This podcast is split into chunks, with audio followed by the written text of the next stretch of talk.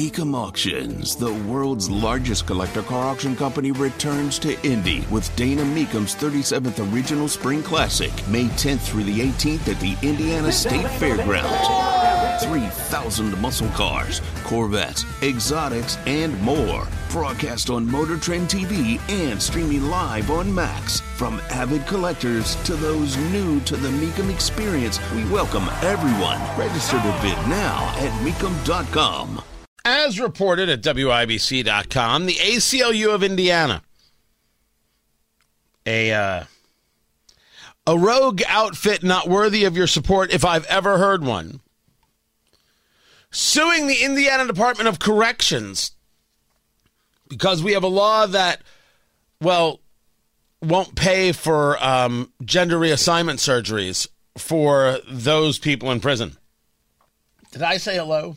Tony Katz, 93 WIBC. They're suing a transgender woman currently incarcerated, and the ACLU wants us to pay for the surgery. And the answer is no. No. No, no, no. No. Dental care, I'll pay for. But no, not happening. A man who claims to be a woman.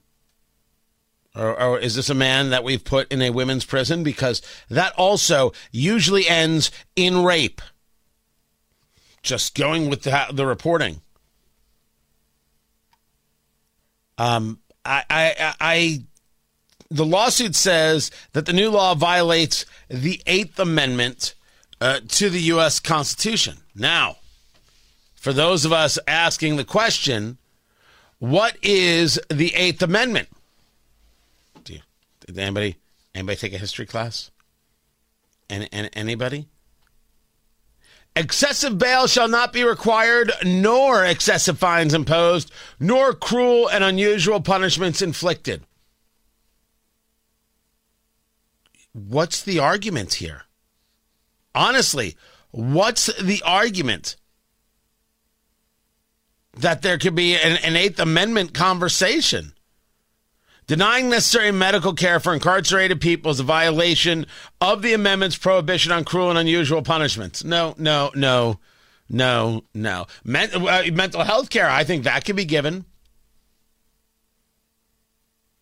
That could be given this idea that the only way to help somebody who feels a certain way is to mutilate them. This is what you want, and you specifically want it for kids. And I think ACLU of Indiana, that's weird. One man's opinion here, that's weird. And you should be pushed back against. And again, I would say nobody should give to your cause because your cause seems horrific and violent and disgusting, especially when we're talking about children. There's also a conversation here that the law violates the Equal Protection Clause of the 14th Amendment to the U.S. Constitution. Well, that's another interesting take. Do, do we need to do the 14th Amendment? We, we can do it. I, I don't mind. Uh, it, it's, it's a doozy.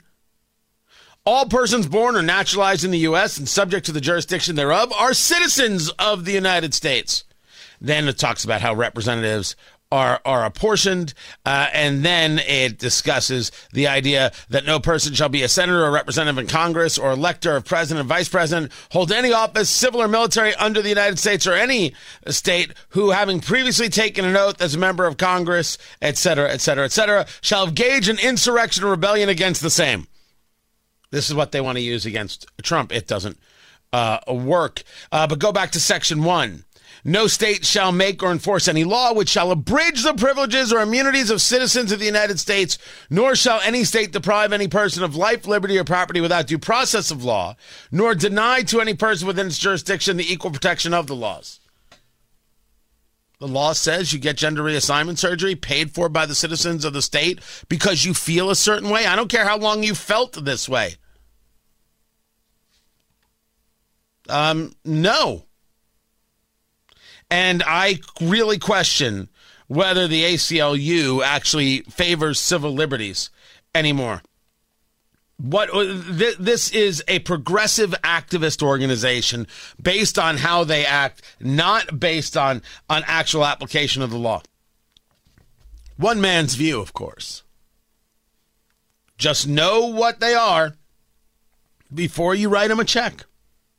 Tony Katz, 93 WIBC. Good morning.